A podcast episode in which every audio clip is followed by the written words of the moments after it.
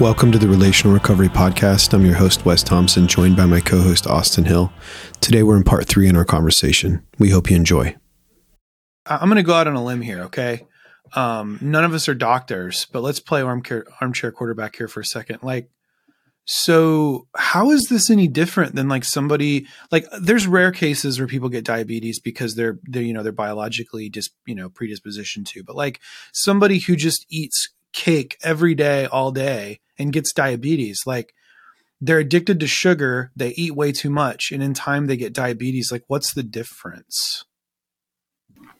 I don't think there is a difference because I think even with that, like at one point, you don't have diabetes, but the drive and the need to have sugar and the habit that drives that is there until you reach that threshold, whatever that bodily threshold internally is. And then all of a sudden you're just like, the doctor's like, you got diabetes now. And you're just like, well, wait, I, six months ago, I didn't have diabetes. And so it's just like that, that unknown threshold that you just never know. And then it's too late.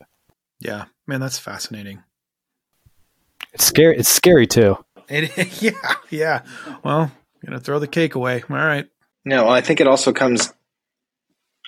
I think what comes up in my in my mind is people's responses to to the consequences of people's choices. So the consequences of drug use, we see those a lot faster and they're more violent and intense and people die pretty quick. Whereas if someone could if they wanted to, eat poorly their entire life, their, their, their entirety of their lives and make it to 60 to 70 and just be kind of like physically miserable. And so that that's a consequence. Where if you decided to eat healthy, you could have made it to, you know, 95 and not felt physically miserable. And so, but we're seeing this like long term benefit from a, from these small healthy choices long into the future. And it seems like it's just a pro like it's accepted a lot more to just eat poorly um, rather than just like it's not as socially acceptable to be drunk at 9 a.m. on a Tuesday in the grocery store, but it's com- it's but it's completely fine to eat a donut, lots of donuts, or six, you know, yeah, yeah, lots of donuts on a Tuesday morning in a grocery store because it's like yeah. it's just people have to eat. Um, so it's I, yeah, I also wonder how much it is. I personally think that when a consequence, which often in, in, entails suffering, when we as people see someone else suffering, it is a mirror that's thrust in front of us that we have to respond like I could be that person. That could be me if I kept if I kept making bad choices. And in an effort to protect myself, or make myself feel better. I'll dehumanize them, like, oh, they're just like they're they're not as good as I am, or they don't have as much willpower, they're not as moral, or it's you know, I know Jesus, so I don't make mistakes like that person. And it's a way to separate ourselves to to to not address the suffering we see in front of us instead of seeing ourselves in someone else's suffering and wanting to help get them help get them through it and I think we do see that in, in how people respond to suffering by putting in rules and expectations. It's, it was why prohibition happened. People were seeing that guy, people were drinking themselves to death and ruining families. So we're just going to outlaw this because I can't stand seeing the suffering around me because someone's personal choices are now negatively impacting other people. And I think that's what happens with drug addiction. And I think that it's one of those if like I believe in the ability for you to make choices as long as it doesn't hurt somebody else.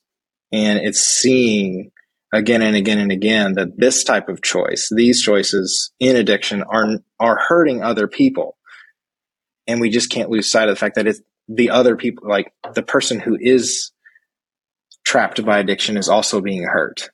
And that just bothers people because people love justice. Like someone hurt somebody, you should be hurt and like that idea of showing grace to somebody and showing forgiveness which is different than consequences we can show forgiveness and help someone get through their consequence but they still they're, they're going to feel the consequence And some people don't want to deal with that suffering either. It's like, oh, they did this bad thing. Let's just forgive them so they don't have to deal with the consequences anymore. But they, people need to go through consequences so they can grow.